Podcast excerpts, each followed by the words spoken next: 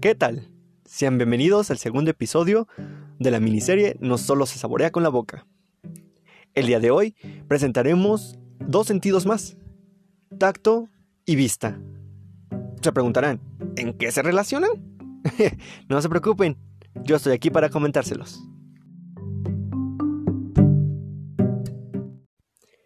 Iniciemos hablando sobre el tacto. El sentido del tacto se encarga de percibir las cualidades de la materia que nos rodea y así poder transmitir información de las características del objeto o ser vivo a nuestros cerebros. ¿Es difícil pensar en qué se relaciona el sentido del tacto con el poder saborear un alimento o bebida? Pues no tanto, déjenme explicárselos.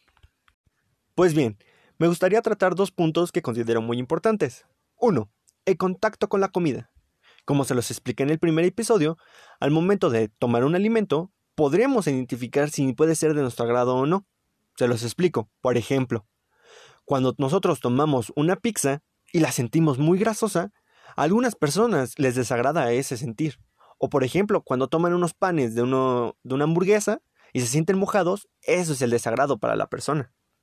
Y dos, la preparación de la comida. No hay mejor ejemplo que el preparar la comida.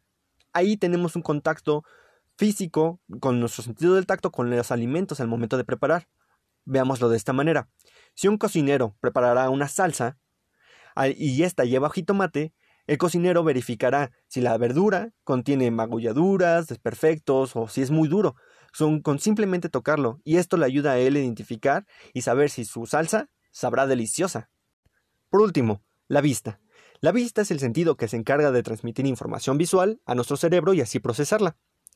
La relación que tiene la vista con el poder saborear un alimento es, por ejemplo, en el primer contacto directo que tenemos con ella.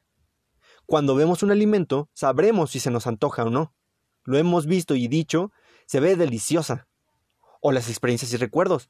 Cuando tú te sirven un alimento que antes tú ya habías probado y lo ves, dices, se ve delicioso. ¿Por qué? Porque anteriormente ya lo habías probado y recuerdas que sabe rico. Sin más por el momento, yo me despido y los espero en el próximo episodio. Adiós.